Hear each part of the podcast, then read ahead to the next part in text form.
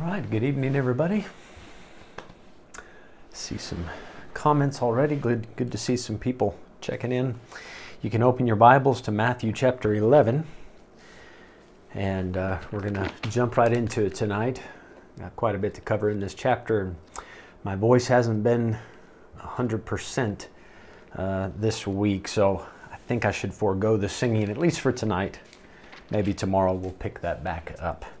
But Matthew 11, and let's go ahead and bow our heads and pray together, and then I'll give you the outline. Father, thank you this evening for the privilege of once again sitting down, hitting pause on our day, and putting everything else aside so that we can concentrate on you and your word. Lord, we realize that this hour that we're about to go through is it is not the end goal of Christianity. Lord, it's not just to learn the Bible. We want to learn something so that it changes us, so that we can use it. I pray that you would please, Father, assist, help, direct, guide, Lord, every step, every word. I pray that it be clear, and I pray that it be powerful. Please help us tonight. In Jesus' name, amen. Amen. All right, Matthew chapter 11. And this is a this chapter has some fascinating things to it. I'm going to break it into four parts. Verses 1 to 6. Part 1. John doubts. John, that's John the Baptist. John doubts. And then verses 7 to 15, part 2. John is praised. Jesus pays him some very high compliments. Verses 7 to 15. Part 3, verses 16 to 27 generation condemned. So we have John doubts, John is praised, generation is condemned or generation condemned. And then the chapter closes, verses 28 to 30. I'm going to say point four is Jesus's classroom, and we'll explain that more when we get to it. All right, verse number one. It says, It came to pass when Jesus had made an end of commanding his twelve disciples now we understand from the chapter before, in last week's lesson, I we compared scripture with scripture. This group of 12 is a, is a special group chosen and sent out to accomplish a very specific purpose.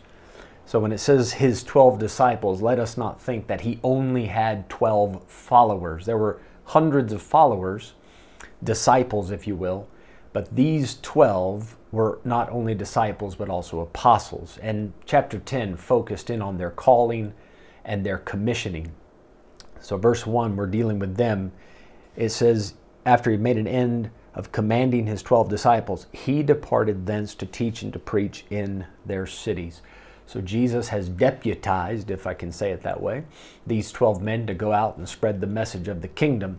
But then Jesus himself is still going to be busy with the job of evangelizing and telling people to repent and the kingdom of heaven is at hand.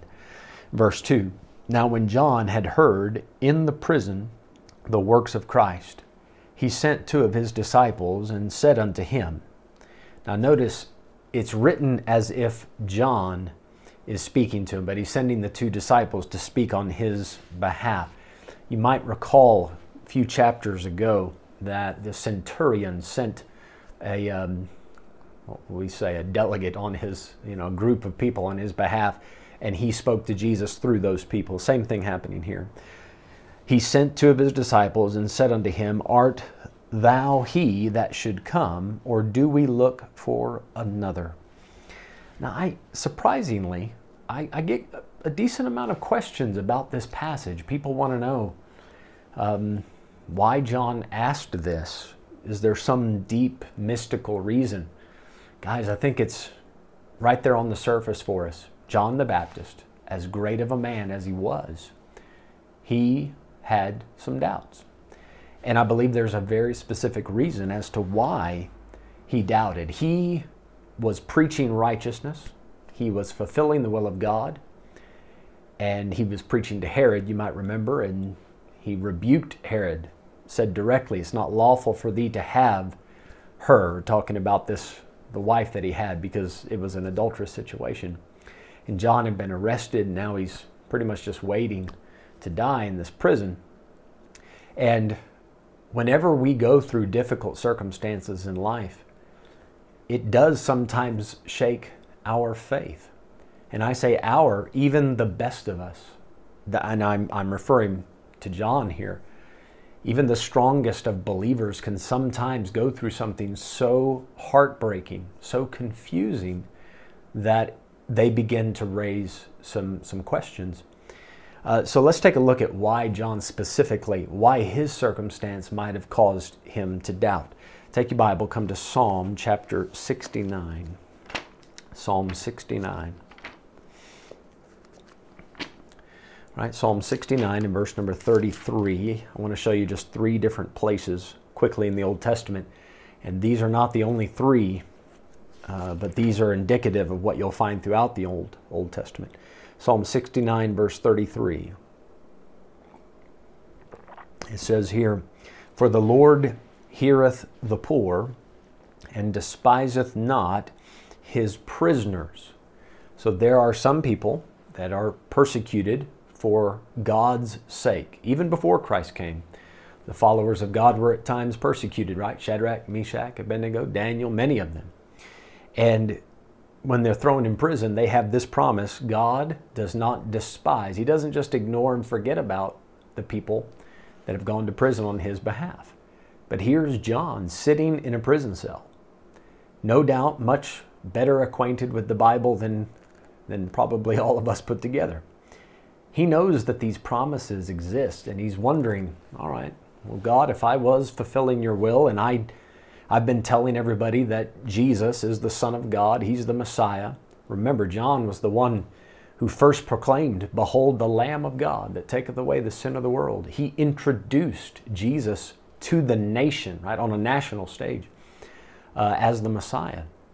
And now, is, is, has God forgotten about him as he sits in that prison cell? Come to uh, Isaiah chapter 61. Isaiah 61. Now, Psalm 69, that's a, a general promise, right, that could apply to any prisoners that uh, are being persecuted for God's sake. I'm going to give you a couple verses now from Isaiah that speaks directly to the, the coming of the Messiah and how it is linked to the freeing of prisoners. Isaiah 61, verse 1. The Spirit of the Lord God is upon me. Do you remember this passage? in the New Testament. Jesus, in Luke 4, when he, when he went to the synagogue, he stood up to read, and this was his manner, right? His custom. He was an active participant in the synagogue. And he opened to Isaiah 61 and he said, To this day, all these things, uh, this is being fulfilled, right? So this was Jesus talking about himself. Uh, Isaiah said it, The Spirit of the Lord God is upon me, because the Lord hath anointed me to preach good tidings unto the meek, which of course, this is all messianic, it's prophetic. He hath sent me to bind up the brokenhearted. Watch the next part. To proclaim liberty to the captives and the opening of the prison to them that are bound. To proclaim the acceptable year of, of the Lord and so on. So, John knows that these prophecies exist if Jesus is the Messiah, then why isn't he opening the prison? Why is he not setting the captive free? Isn't that part of fulfilling the messianic prophecies? Now that's strong, right? That, that's very clear. No ambiguity there. But look at chapter 42. I'd like to say there's an even stronger one here. Isaiah 42. Now, just to set the scene, Isaiah 42, verse 1 Behold my servant, whom I uphold, mine elect, in whom my soul delighteth. I have put my spirit upon him. He shall bring forth judgment to the Gentiles. You know by now who this is. This is a, a reference to the Messiah, and Jesus fulfilled this. Um, in, the, in, the, book of Matthew, even mentions this prophecy specifically. Now, come on down just a, a few verses. Look with me at verse number uh, 7. It says, To open the blind eyes Jesus did that. Look at the next thing to bring out the prisoners from the prison and them that sit in darkness out of the prison house. Now, John knows that these prophecies exist, so you can imagine sitting in that cell. You've been proclaiming Jesus as the Messiah. You're expecting the kingdom to come at any moment. And Jesus, you've heard of all these great miracles that he's doing, but why is he not doing this miracle of opening the prison? Why not get John out of the mess that he's in? Now, do you see the practical application to this? So many people, strong in faith, but God allows something to happen and they think that God should step in and immediately fix it or in due time, right? In, in, in a timely manner, fix the problem. And then God doesn't work according to our schedule and our faith begins to, to shake a little bit on, in, in circumstances like that.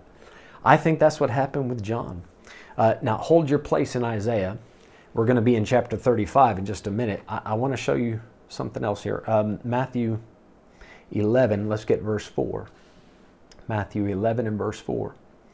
Jesus answered and said unto them, Go and show John again those things which ye do hear and see. Now, as he says this, these two men that uh, were sent on John's behalf, he says, Now, I want you guys to pay attention to what you see and go tell John everything. Verse 5 The blind receive their sight, the lame walk, the lepers are cleansed, and the deaf hear, the dead are raised up, and the poor have the gospel preached to them. Why did Jesus do all of those things? Why did he mention all of that? These are messianic prophecies that he was fulfilling. There, were, there was plenty of evidence to support the claim that Jesus is the Messiah, that he is who he says he, he is everything that God had told John about, that the Spirit would descend as a dove when you baptize my son, that way you'll know who he is. And everything had fallen into place. There was just that one piece missing about the prisoners. I say one piece in John's mind, right? That, that would have been the one thing missing, the one thing that affected him directly. Jesus says, Go remind John of all the evidence that there is. Now, I, I love the response here. Jesus didn't send a rebuke. John was genuinely and honestly asking a question. He, he wasn't trying to be a jerk. He wasn't trying to be stiff hearted. He wasn't being rebellious. He wasn't trying to find a way out of standing for God or serving God. He had a genuine question.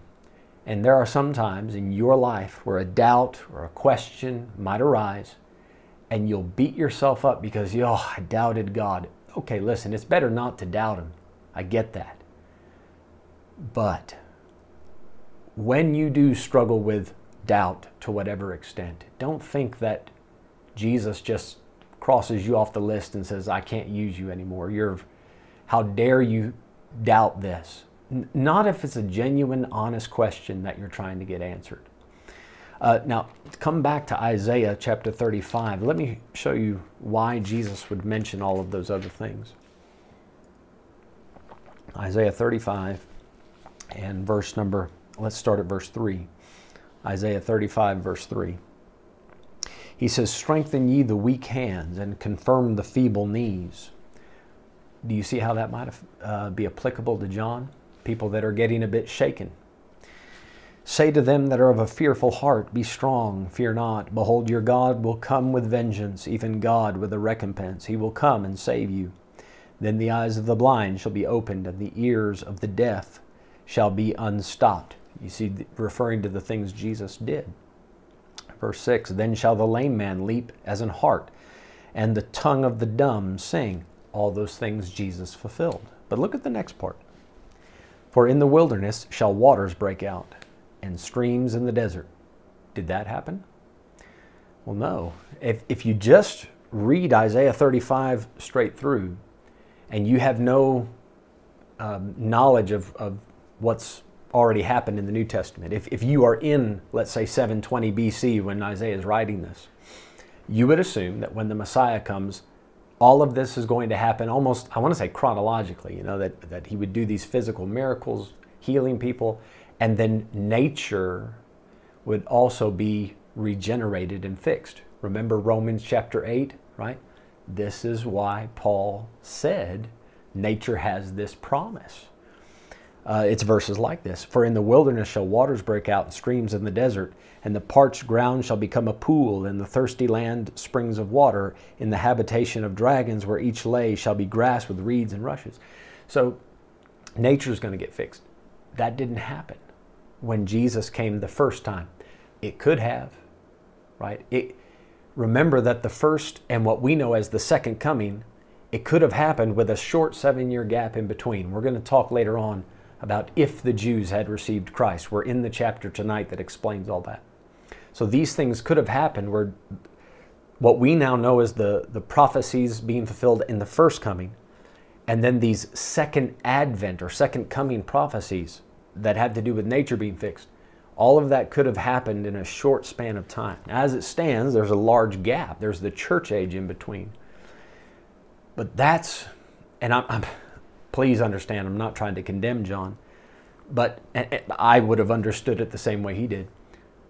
God said he would open the prison houses and let the captives go, but he didn't say that all of that's going to happen before the Messiah is crucified, buried, and rises again. Right? So you have to remember that God's calendar is not the same as ours. When Jesus said, Surely I come quickly, um, not by my standards, right, but by His, He's coming quickly.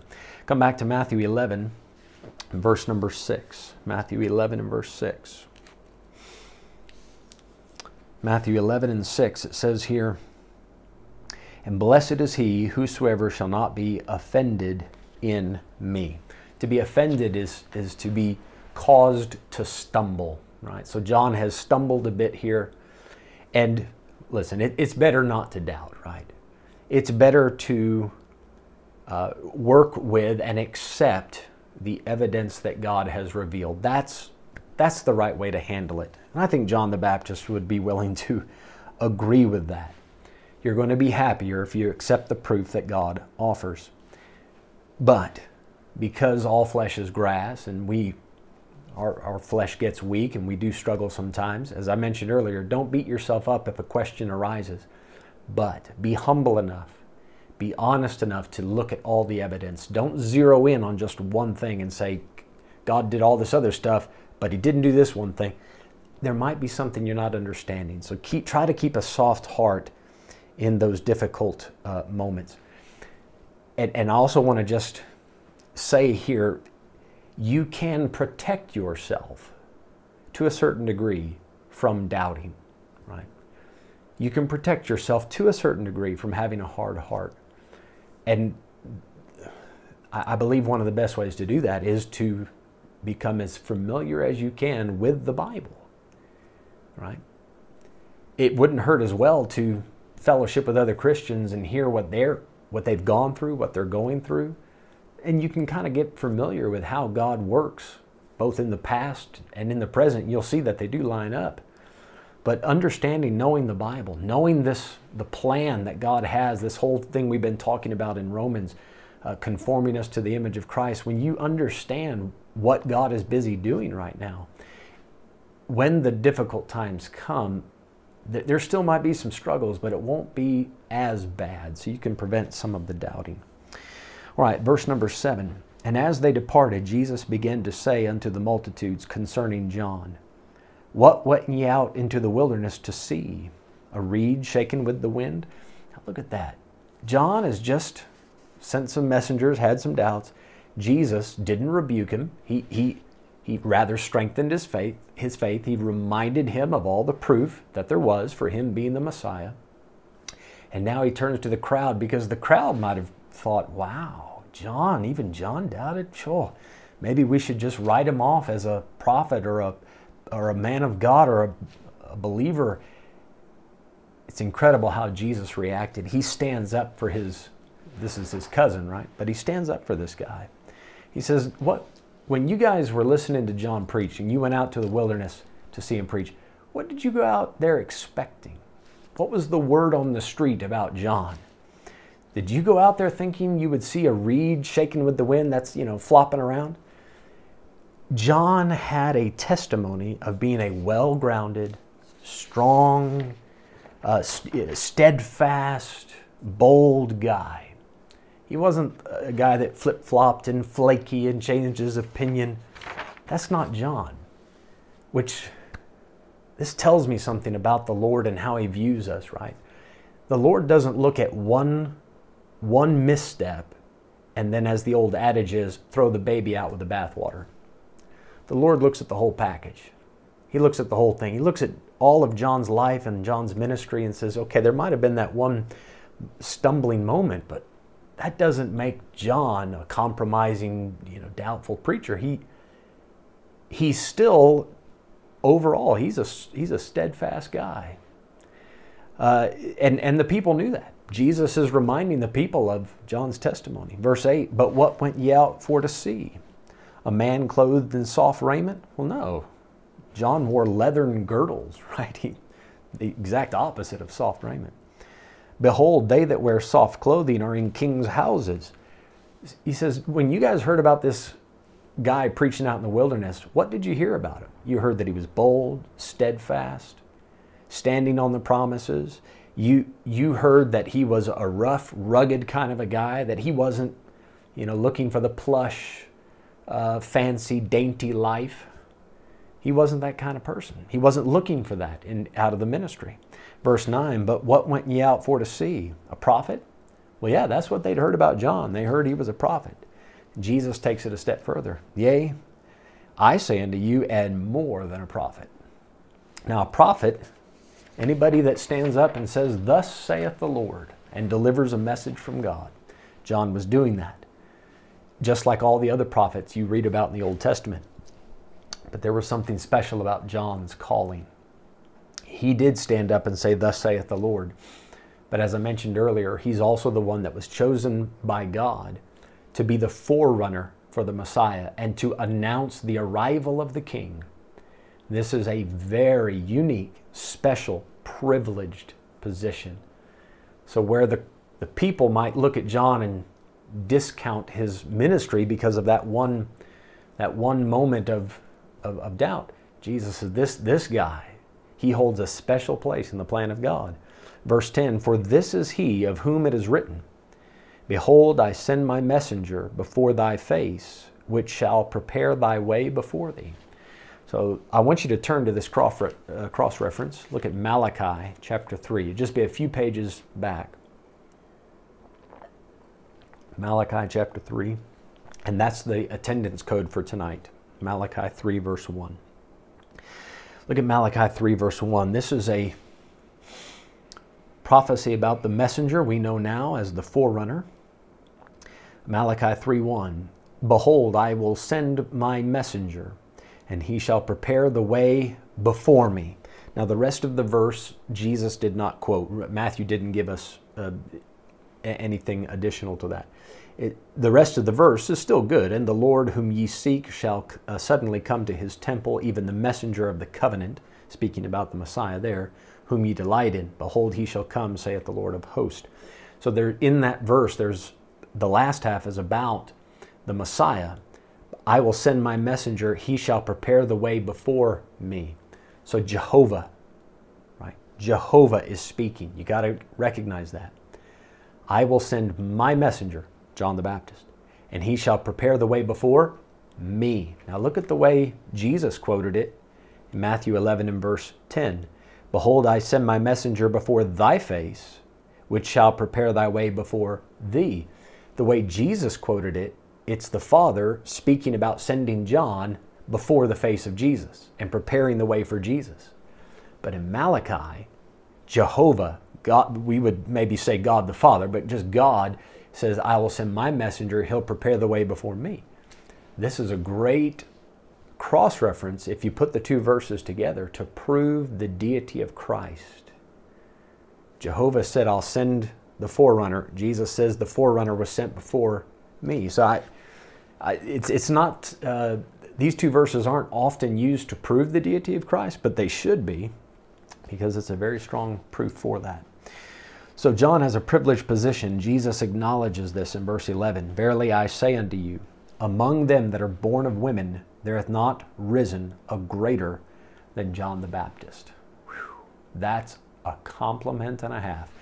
Now, the way I've always understood this is that Jesus is making a comment about John's moral character, and that of all the people that have ever existed, naturally born, that is, uh, so that ex- excluding Jesus, John was the best of all of them.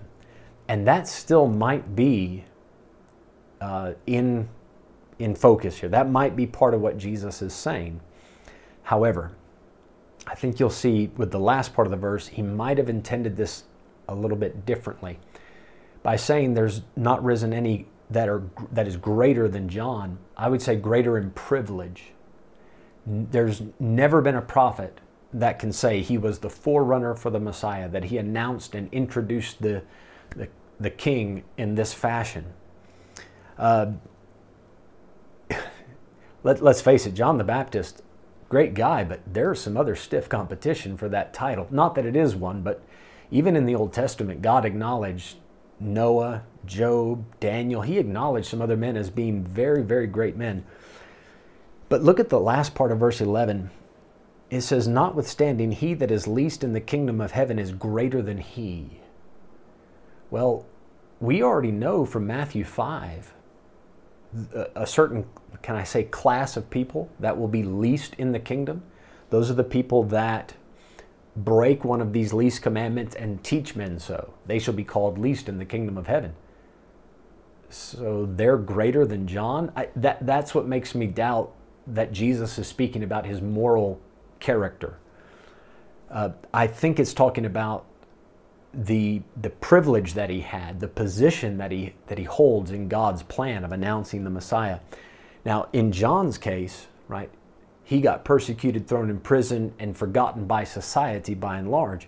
But those that are in the kingdom of heaven, they will have a much better situation. And that's why they would be greater than he, not because they're better morally than John the Baptist, but they, they would have a much better situation, free of all the persecution, they have the king sitting right in front of them. So, in that sense, they have a, an even greater privilege than John in that they're sitting in front of the king and uh, the whole world knows who he is at that point. verse 12, now we get a history lesson. And from the days of John the Baptist until now, the kingdom of heaven suffereth violence, and the violent take it by force. And we need verse 13 to help us here. For all the prophets and the law prophesied until John. Now, notice the prophets, we expect them to prophesy. That's obvious. The prophets and the law prophesied. The law prophesies. Now, what they're referring to here, you go back into what we know as the Torah, the first five books of the Bible, you will find many prophecies about the kingdom and the king, the Messiah. So, the prophets and the law prophesied until John. That's a, what can we say, a, a, short way of referring to, or a different way of referring to the Old Testament, the law and the prophets. That, verse 12, that is, the, or I should say, those are the days of John the Baptist. So Jesus gives it a different title here. The days of John the Baptist starts with the law and the prophets and culminates or, or is finished with John. He's the last one to prophesy about the coming king. And then, of course, Jesus shows up, and that, that time period is over. That dispensation, if you want to say it that way, is over. Now, back in verse 12, from the days of John the Baptist, so from the Old Testament until now, Jesus standing there, the kingdom of heaven suffereth violence. Now, this is something we cover in discipleship class. Uh, we have a lesson on the kingdoms and I explain in that lesson that heaven and the kingdom of heaven are not the same thing. And you might remember this is the main verse that supports that and that shows that. The king heaven where God lives, right? No one has ever stormed into heaven and taken it from God, taken it by force. That's not going to happen. The kingdom of heaven is something that's down on the earth. It's when God's will is happening on earth as it is in heaven. So I, I won't re explain all of that. You should know that from discipleship. But the kingdom of heaven suffered violence throughout the book of Judges, throughout Second Kings and uh, Second Chronicles. Uh, you read about both the north and the south with Gentile uh, oppressors coming in and driving the people out of their land and killing thousands and hundreds of thousands. So it certainly uh, suffered Verse 13, for all the prophets and the law prophesied until John. Verse 14, here's an invitation. And if ye will receive it, that is, if you will receive this message about the kingdom of heaven, if you'll receive everything that goes with that, the truth about Jesus as the Messiah, all of it, if you will receive it, this is Elias. We would say Elijah. This is Elias, which was for to come. He was the forerunner. He was prophesied to come before the Messiah. Now, note, I, I have it um, circled in my Bible, the word if. And if you will receive it. That word if, what an important word. It shows us the conditional nature of God's offer. The idea that God has unconditionally chosen certain people to make it, certain people not to make it. That would do away with the if. There, and we talked about this in Romans on uh, Sunday night. God has foreknowledge, but that doesn't mean that He forced people to choose one thing or the other. Does God know how it's going to turn out? Yes, God knows every possible outcome. Did God know Israel was going to reject? Yes. But He gave them a legitimate offer and He gave them the choice. And there were two possible outcomes to this. God knew both were equally possible, right? Because God is not just sitting at the end watching it all take place, God is also in the present watching it unfold. He gave them a legitimate offer. If the Jews, as a nation, we're talking the Sanhedrin, the leaders of the nation, and the majority of the population, had they accepted Christ, Jesus as the Christ, as the Messiah, then he would have died, he would have buried, been buried, he would have risen again. There would have been seven years of tribulation that was prophesied in Daniel 9. Then Jesus would have come back and the kingdom age would have began. And had that been the arrangement, then John the Baptist would have been the fulfillment of the prophecy about Elijah coming. Now, come back to Malachi. Look at chapter 4. Mal- Malachi chapter 4. Malachi 4.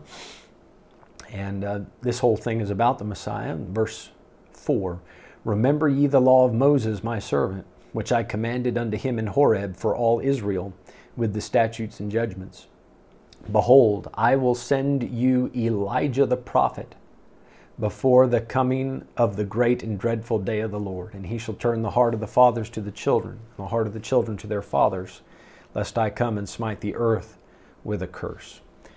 So these last words before God fell silent for 400 years, it, it was stuck in the Jewish mindset. And they knew that Elijah is going to come.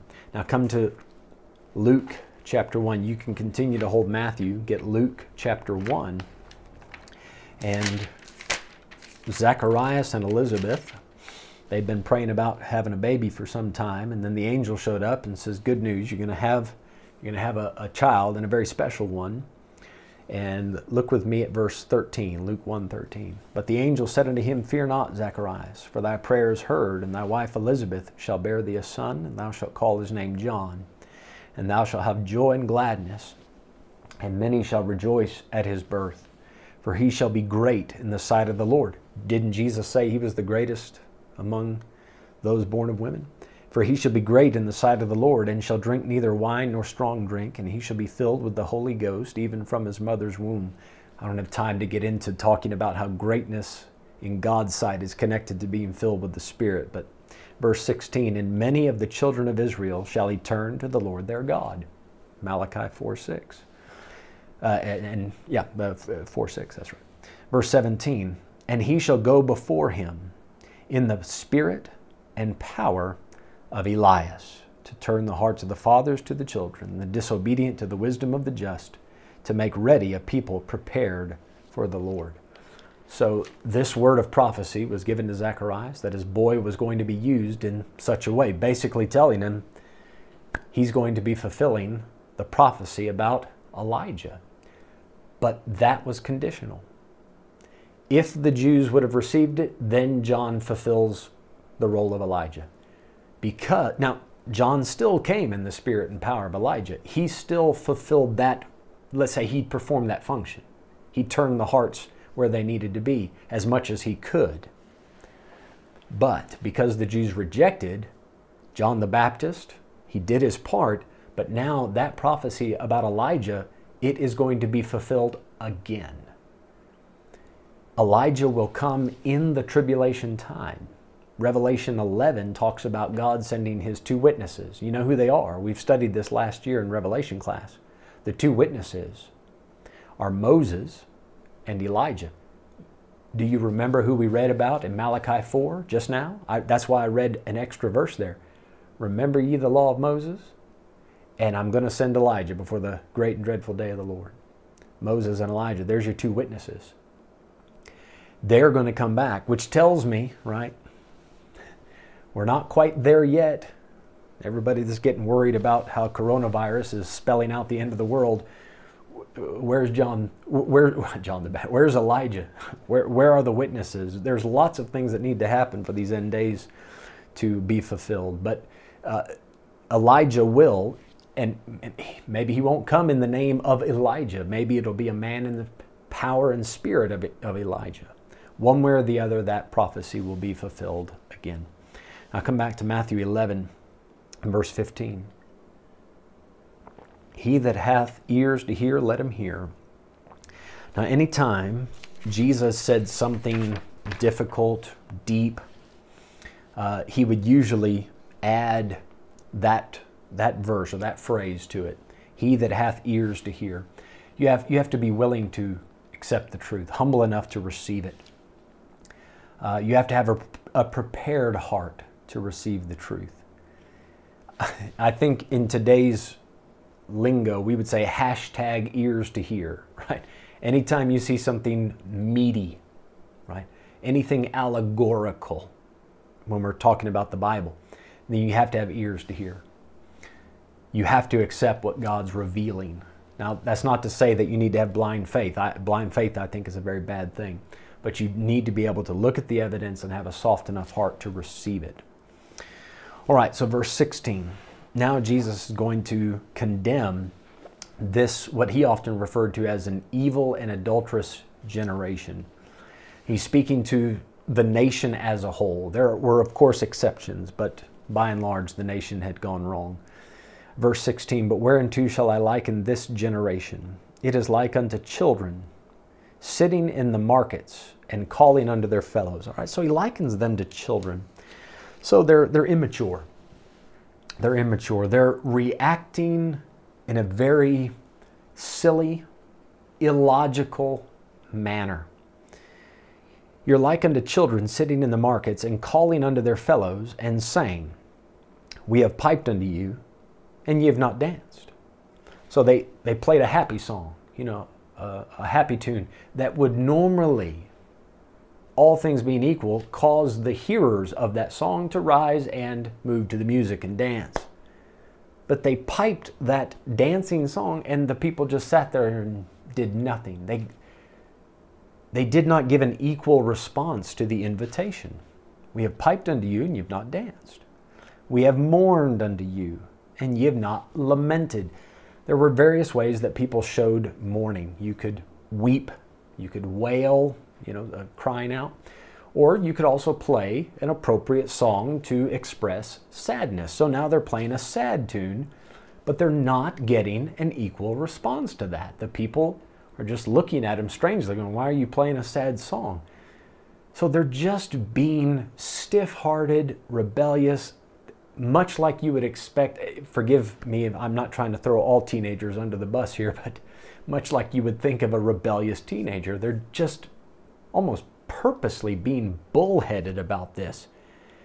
And Jesus says, I, that's the best way I, I can uh, exp- illustrate you guys, is to say that you're, you're acting like children who you can hear that a proper invitation is given, and you're purposely giving this awkward, uncalled for response. Verse 18 For John came neither eating nor drinking and they say he hath a devil. Now, this does not mean that John never ate any food or drank anything. We know that he did, right? He, he ate locust and honey and all of that. When it says eating and drinking, you can see in the next verse, the Son of Man came eating and drinking. The comparison here John did not sit down at a table with what society called sinners. Jesus did. Jesus would sit down have a meal, as we saw in Matthew 9, in Matthew's house. Jesus would tell them, You're sick, you need a physician, you guys need to repent. So Jesus would do that. John wouldn't. John was a socially awkward guy. Now, the people saw John's, by and large, they saw John's uh, social awkwardness and that he didn't really sit down, fellowship with a bunch of people like that. They said, man, any, any preacher that won't sit down, have coffee with such and such a sinner, that man's full of the devil. That was their conclusion. Now, see, that, that doesn't, that's not logical. To say that John not wanting to sit, or, or let's say, not even say not wanting, the fact that he didn't sit down with publicans and sinners, that doesn't prove you have a devil. There could be other reasons for that, but that's the conclusion they came to. Verse 19 the Son of Man came eating and drinking. And they say, now this is only what the people said, this is not what really happened, but this is the conclusion they jump to. Behold, a man gluttonous and a winebibber, a friend of publicans and sinners. Now, was Jesus a friend of sinners? Well, yes, in that he came to die, right? A, a greater love hath no man than this, and he laid down his life for his friends. So, yes, he's a friend to sinners in that way. The way that they're intending it here, a friend of publicans and sinners, is to say he's one of them. He accepts what they're doing and he goes along with that lifestyle. That's not the case. Yes, Jesus did sit down at a meal with people that were known for having those bad habits, gluttony, and, and drunkards, wine bibbers. But that doesn't automatically mean Jesus is one of them. So again, they're looking at the evidence and coming to this strange, uh, wrong conclusion.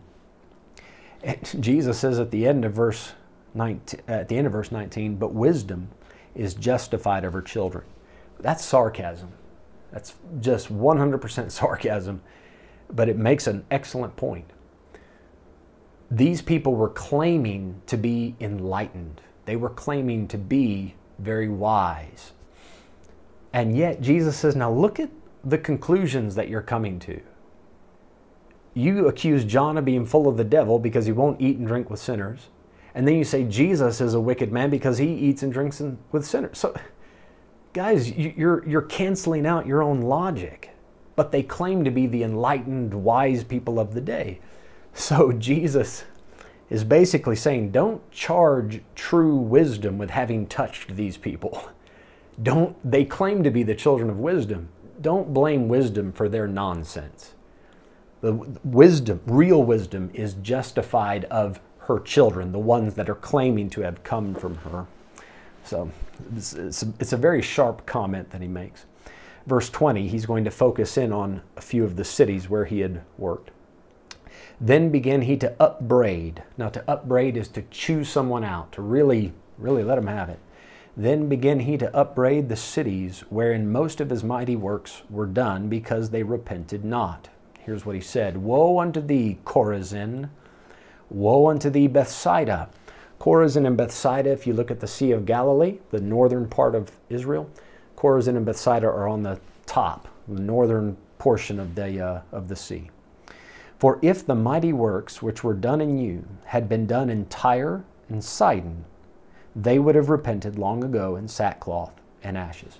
Tyre and Sidon, they, those were cities even farther north. I'll let you look on the map and see exactly where they're at. But they were destroyed in the Old Testament. You can read about it in Zechariah and in Ezekiel. Jesus says if those cities would have seen what you guys are now seeing, they would have repented. They would have done it long ago, quickly, that is. They, they wouldn't have needed much time. Chorazin and Bethsaida, they had seen such great things, and yet they still were not repenting. Now, again, this tells us something about the nature of God. He takes into account, when he, when he judges people, he will take into account how much light they had access to, and then he will judge them based on that.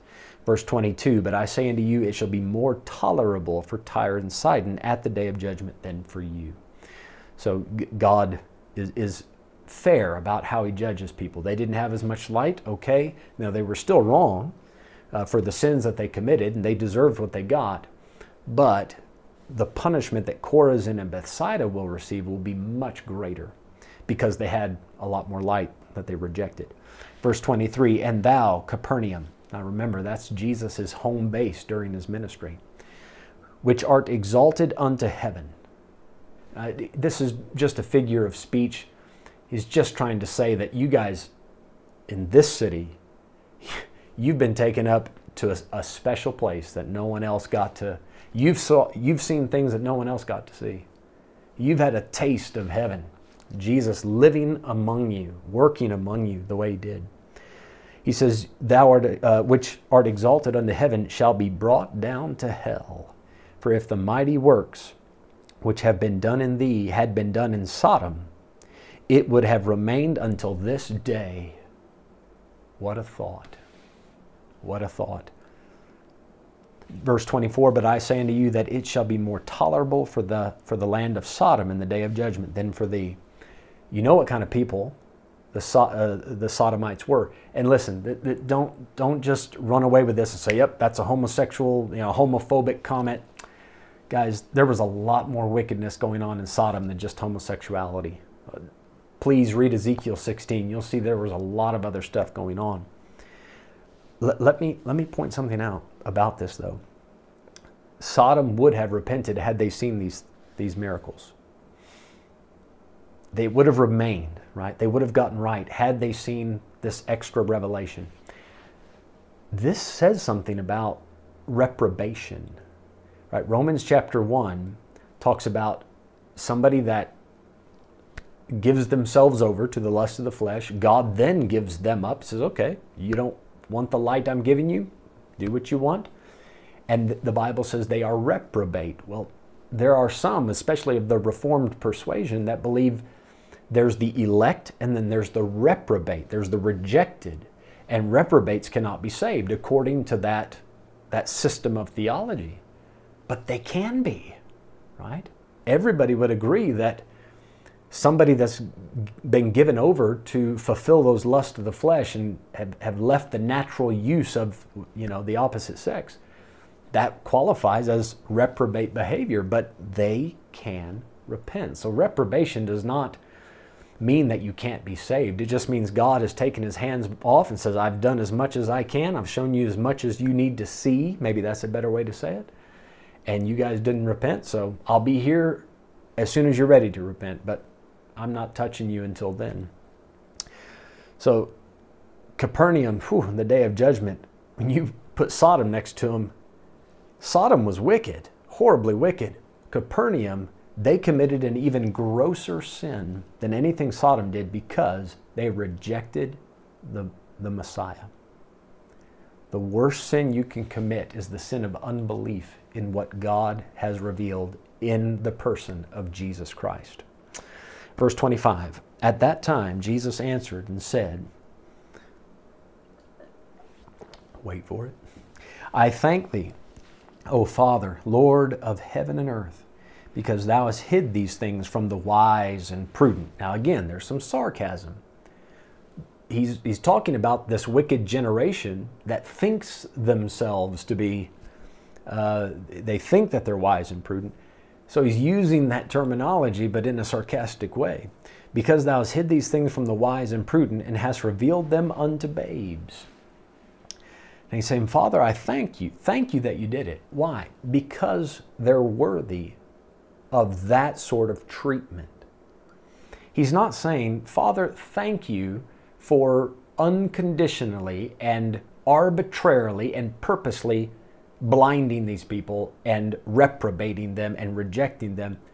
Why, why would Jesus rejoice that the Father intentionally sent some people to hell without any. That, that just doesn't follow along with God's nature.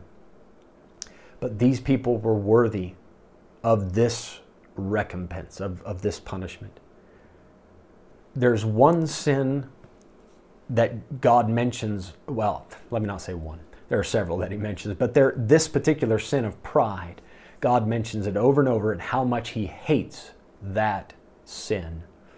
And that's what Jesus is faced with. These people were proud. They were, the biblical term is froward, hard hearted, rebellious, just being a jerk is basically the, what that means. And he's saying, they, Father, I'm, I'm thankful that you took these people that society thinks of as, as simple, you know, babes, unenlightened, uncivilized. You, you showed them the truth. And the common man often had no problem with Jesus because it, it just made sense what he was saying and doing. It all lined up. It was this, this hard hearted, religious, hypocritical crowd. Proud, it, they gave Jesus so much trouble. Uh, can I show you something in Romans 1? Uh, just turn over to that quickly. Romans chapter 1. And I want to show you a couple verses about God reacting to mankind's poor choices. Romans chapter 1. Look with me verse number 21. Now, I know we've covered these verses not too long ago in Romans, but just to quickly remind you. Romans 1:21 because that when they knew God they glorified him not as God neither were thankful but became vain in their imaginations and their foolish heart was darkened professing themselves to be wise Matthew 11 they became fools. Uh, so you see what they did. They had the truth. They knew that there was God and yet they purposely went against it. They thought they could figure out uh, the right way and what God is. They tried to create God after their image and so forth. Look at verse 24. Wherefore God also gave them up to uncleanness. God did not force them, He did not choose on their behalf that they would be unclean. God saw what they did, and then God reacted to their choice. They professed themselves to be wise, they were lifted up with pride God said, okay, if that's the attitude you want to have, then help yourself. Verse 25, who changed the truth of God into a lie and worshiped and served the creature more than the Creator who is blessed forever. Amen. That's what they did. Watch the reaction. Verse 26, for this cause God gave them up unto vile affections, for even their women did change and so forth. Now, notice, for this cause God gave them up doesn't that completely dismantle the idea of unconditional election? The idea that God chooses just because he wants to. That there's a reason that he does what he does. Come back to Matthew 11. Now, I hope that's clear. I, I don't want to spend all night on that, but uh, when we come to places like this, I think it's good to at least point it out. Now, Matthew 11 and verse 26 Even so, Father, for so it seemed good in thy sight. Uh, it, it pleased the Father and it pleased the Son to treat the proud in this way and to treat the humble in this way. To, for a proud man, God stops revealing more truth. He offers him the light. If that man keeps rejecting light, God says, You don't want light? Okay, I'll give you darkness. Jesus is happy with that. He says, You know what? That, that's the good and the right way to do it. They had the chance. They didn't receive it. But the humble, to see that person who society thinks is uh, ignorant and unlearned, Acts 4.13, to see God continually reveal more and more. Listen, God shows you light and you accept it. You know what God's going to do? He'll give you more light and more light and more light. You say, well, you know, certain people don't get any light. That's not true. John 1 9 says Jesus is the true light that lights every man that comes into the world.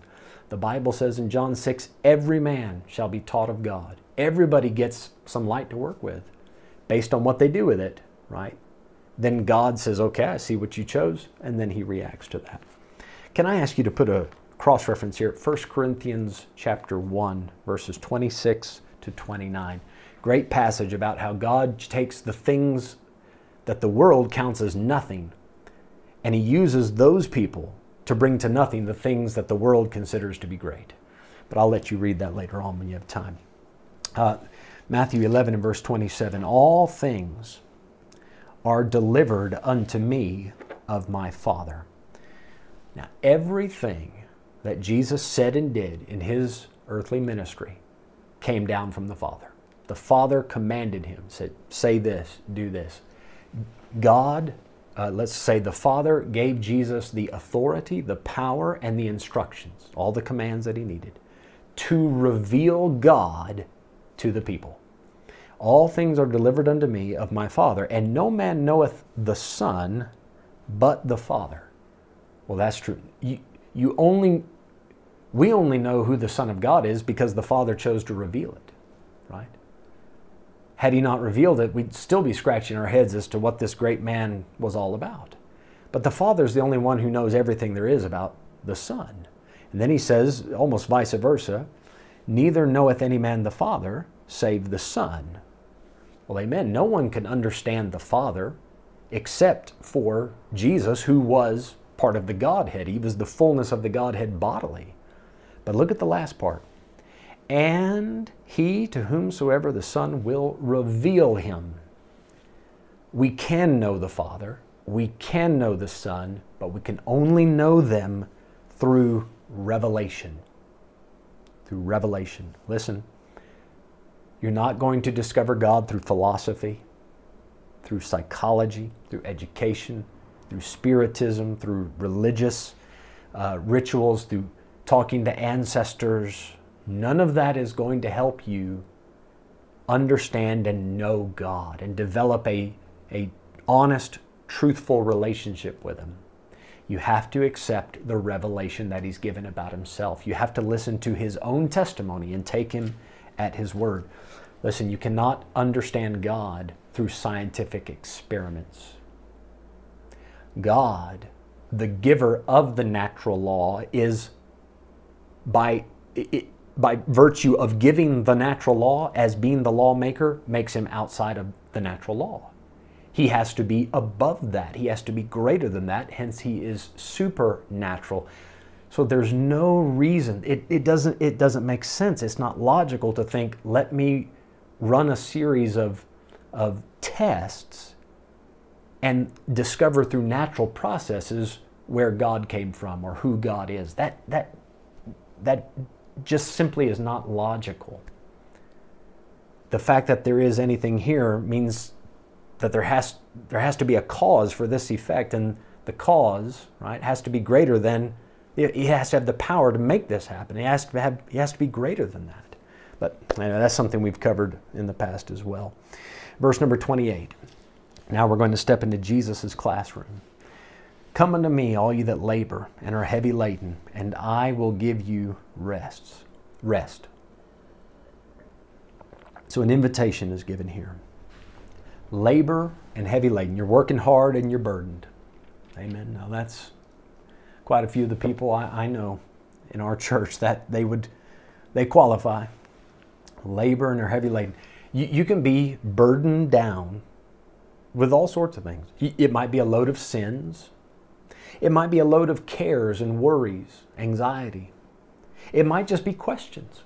A little bit like John the Baptist, you know, why this, why that? God, why hast thou forsaken me? Who knows what's weighing you down? Whatever the case is, you have the invitation. Jesus says, Come here, I'll, I'll teach you how to rest. I will give you rest. Verse 29 Take my yoke upon you and learn of me. That's why I say classroom. His classroom is not a building, it's not a church building, it's not a house, it's not my office. Jesus' classroom is the yoke. So you think of two oxen, right? And they have the yoke over their necks. Jesus is the lead ox. Take my yoke upon you. You I, my grandfather explained this to me years ago. You always put an experienced ox with a new ox. That way, the, the new ox is getting broken in. He will learn from the experienced ox how to pull that plow, how to, how to work in the yoke. And then by the time that old one is ready to become biltong, you move the younger one to the experienced position and you just continually rotate. Well, Jesus, right, he's the experienced ox. He's, which the ox, by the way, is a picture of a servant of God in the Bible. But he says, Take my yoke upon you learn of me. Watch how I do it. Follow me, and I will make you. Just, just watch how I live. That's why it's so incredibly important for us to study the Gospels, to see how Jesus behaved, how he thought. Why did he do what he did? Well, we saw it in verse 27. all things were delivered unto him from the Father. He waited for God's instruction before he did anything. His life was ordered by the Word of God. Take my yoke upon you and learn of me, for I am meek and lowly in heart.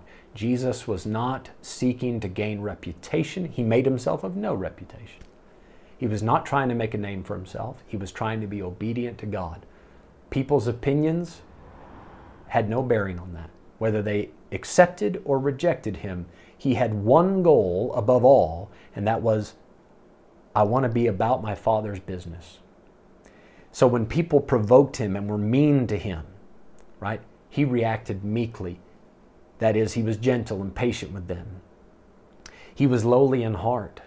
So when they said, We, we hate you, get away from us, away with him, crucify him, he could go to the cross and pray for him, said, Father, forgive him.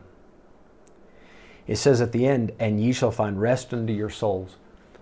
Your soul is going to be able to rest and lay down those cares or those sins or those questions, you'll find everything you need, all the instructions for life, all the answers to life's questions in the person of Jesus Christ.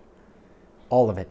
Your, your soul will rest because you will know this, I can't do any better. I cannot improve upon this way of living. I'm, I'm in the yoke. I'm following in the footsteps of Christ. I can't do better than this. And you'll find a great peace come over your soul to say, God, you, you, this is the acceptable life.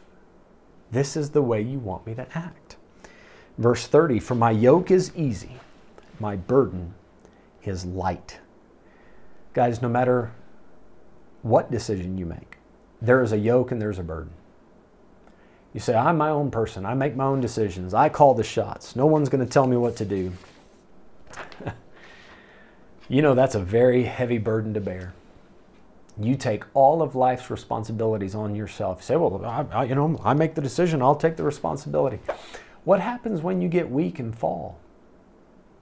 What are you going to do then? There's no one there to help you carry the load. You're all by yourself. I mean, sure, in the short term, you know, it's a much easier process if you don't have to ask permission, if you don't have to learn from anybody else, how do I do this? You just do what you feel like doing. In the short term, that's the easy way to do it. But guys, we don't live just a short term type of life. You got to think beyond just these few years down here on earth. You got to think beyond just tomorrow. I, if you just want to consider the earthly life, the decisions you're making today, right? You'll reap what you sow. You sow to the flesh, you'll of the flesh reap corruption. And that yoke gets difficult. The way of transgressors is hard, the Bible says. It's a heavy burden to bear. Ecclesiastes says it like this But woe to him that is alone when he falleth, for he hath not another to help him up. If you're in the yoke with Christ and you begin to stumble and fall, you're in the yoke. He'll, he'll stabilize you. That's what makes his yoke so easy because He is there to walk with us every step of the way. Every decision we make, every valley we go through, He's there to lighten the path. His rod and His staff, they comfort me.